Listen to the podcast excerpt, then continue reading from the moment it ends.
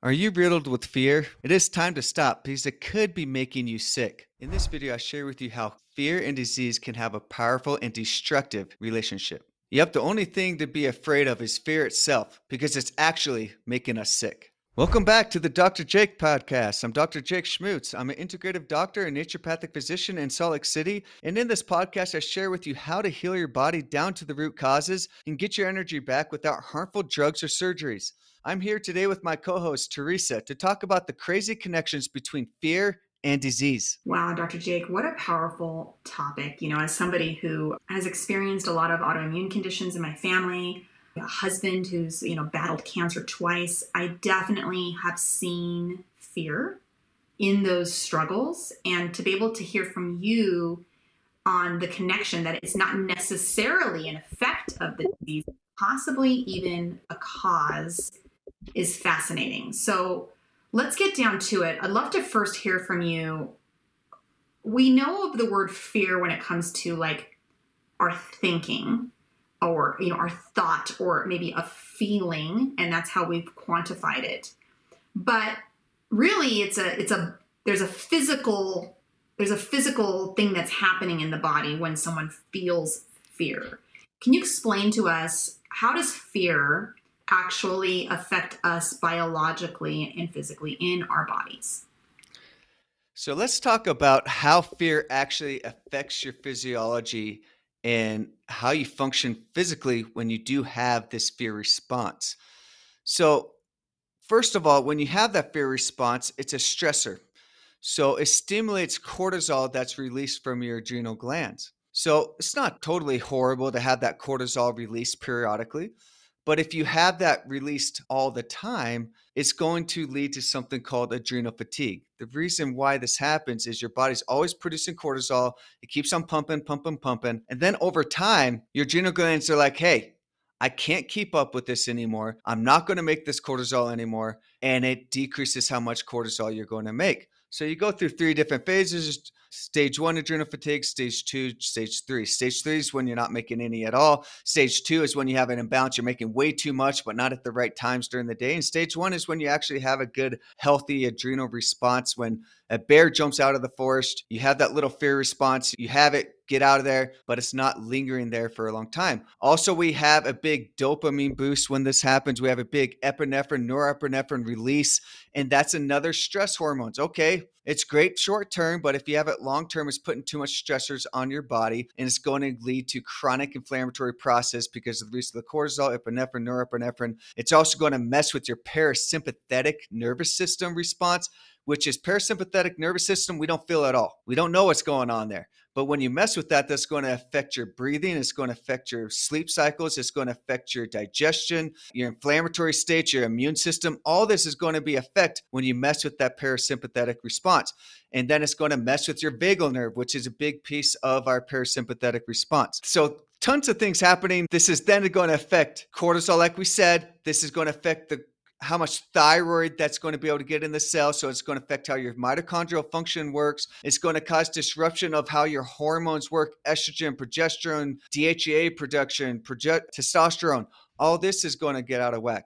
This chronic inflammatory response is going to then mess with our gut, absorbs nutrients, and then it's going to lead to possibly leaky gut syndrome. And then this could lead to imbalances of our whole immune response and lead to autoimmune diseases. So fear is not just fear. It's like, oh, no big deal. I'm fearful of things it's going to totally affect your whole physiology for throughout your entire body and so many different areas are going to be affected. You're not going to sleep well you're going to get anxiety depression you're going to get maybe hormonal diseases autoimmune diseases chronic fatigue syndromes. You're not going to be able to detox as well because you're going to mess with those detox mechanisms. So it's it's not just fear it's a huge thing it's going to affect our whole body of how it works and let's let's talk about just the mental part of fear and how fear keeps you from actually accomplishing what you want to do in life. So let's say you want to become a, let's say you wanted to become a doctor someday, but then you're fearful. It's like, wait, I'm fearful that I'm going to have to do all this school and I don't want to deal with all that school and all the stressors that are going to go along with that. So that fear keeps you back there. Or you're like, oh, I don't want to take the MCAT. That sounds like a really horrible test. I'm fearful of that test and I'm not I don't want to even engage in that. So that whole fear response kept you from becoming the doctor that could have been who you were supposed to be in your life. And then let's say you don't achieve your lifetime goal, then you're going to be depressed and anxious your entire life. And then this is going to affect your entire life too. So fear keeps you back. It keeps you from accomplishing what you really want in life, to be the person that you want to be, the person that you're supposed to be, to achieve your hopes and dreams. So we need to work on eliminating that fear because it's keeping us, it's making us sick and it's also keeping us from being the best person we can be fascinating, Dr. Jake. You know, one of the things that you were saying really, I kind of put a picture in my mind here is, you know, why do we have fear in the in the first place? Like what you're talking is really the effects of long-term fear, right? But it makes sense that this is what would happen to our bodies because thinking about our bodies as humans, like are, we were designed right to survive and to thrive, right? But survival is the core of what our body can fall back onto when all else fails. If everything fails, preserve the body, right? So I'm thinking about us running from a bear, right? A bear comes in, you see the bear, you've been trained to believe and know that this bear is going to hurt you. You feel fear. What does that fear do? The fear increases your cortisol. And now you're able to quickly make the decision to run or freeze or whatever it is that you're going to do in order to stop yourself from getting killed by that bear. Your body is going to take all of its resources, all of its energy, everything that it has to get you moving so that you can get away from this bear. It's not going to focus on absorbing nutrients from your diet. It's not going to focus on making sure that your hormones are balanced it's going to get your muscles moving. And in a momentary situation, like those, it's very helpful. But I could see with how you're explaining this, how we get into a cycle of fear that continues every day for years. We're constantly running from the bear of fear of school or relationships or money, all of the things, all of the bears in our lives. And we don't overcome those fears, that we are never then giving our bodies the opportunity to balance our hormones, to absorb the nutrients in our food. We can't.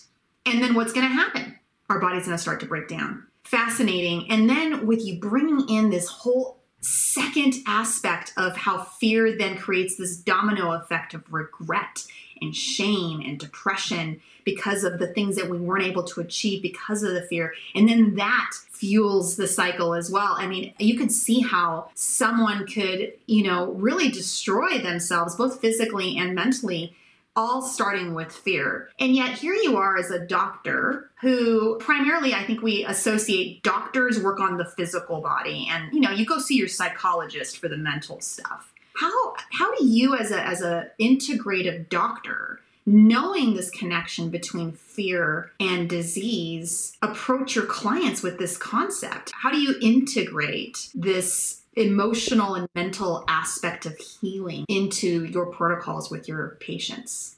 So, how do I integrate mental emotional stuff with all the other biological treatments that I do in my practice? So, mental state is huge. If I don't help the mental state, they don't get better.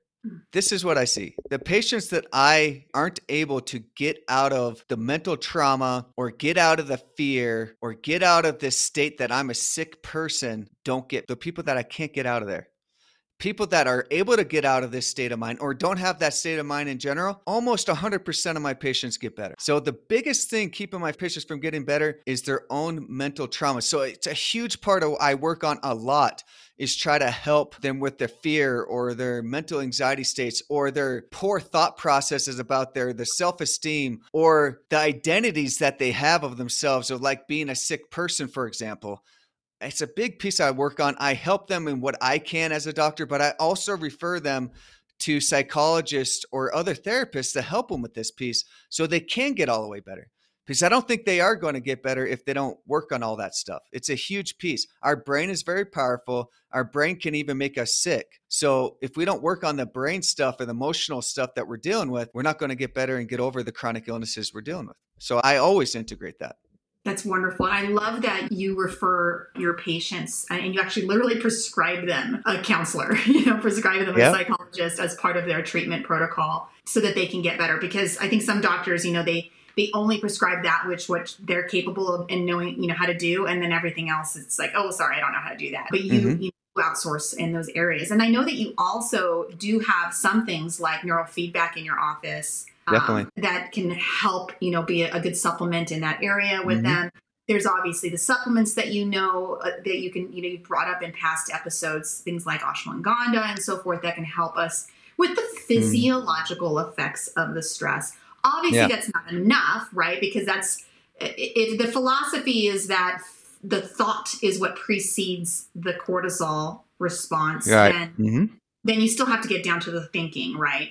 Yep. And that's where the aspect, other aspects come in. Well, fascinating. And I have to say, in addition to what you're talking, in my husband's journey with cancer, and he worked a lot with you, you know, on a lot of the, the physiological, you know, aspects, you know, diet changes and, and supplements that you recommended and so forth. And you know through talking with you about all of the reasons that cancer cancer can can be manifested in a sense he decided to actually go and work with a counselor as well mm-hmm. and getting down to interesting root emotional traumas from his past that possibly, you know, he was kind of thinking like possibly they could be the root cause of this. And he actually met a lot of other people who had cancer and similarly were working on this as part of their protocol. And one of the women that he was actually talking to actually was on a call with them yesterday. And there was a woman on there who had lost a child and she had been dealing with so much pain and suffering and guilt and shame and all of those things of having lost her child. And then she developed cervical cancer. And she started making the connection is my cervical cancer somehow connected emotionally to the fear and the shame and the guilt and all of those things that I felt from having lost my child. And when she started working on that side of it, in addition to the treatments, but she had been doing the regular treatments, the phys- physical treatments, with no progress. And then it wasn't until she started addressing her emotions from losing her child that she went into remission. So there is something really powerful about what you're talking about, Dr. Jake, for anybody who is listening to this episode and thinking, hmm, I wonder if my emotional state could be influencing and affecting my physical ailments, my autoimmune condition, my cancer, and so forth. And you want an integrative approach where you're not only working on the physical aspects of healing your body, but also dealing with that fear, dealing with some of those emotional aspects. And you want to talk with Dr. Jake Dr. J, can you please share with them how they can get a hold of you? Yeah, visit our website, integrativemedica.com. Find our phone number there. Give the, my receptionist a call, and you can set up an appointment with me or some of my other great doctors. You also could just set it up straight out online and set it up through the website. Wonderful. I love that you can see people from all over and that they don't have to live locally to be able to benefit from their time with you. For those of you who are listening, thank you so much for listening today. We're going to have the show notes down below with some of the details of what Dr. Jake talked about. And if you liked this episode, let us know by leaving us a positive review. And we'll see you all next week.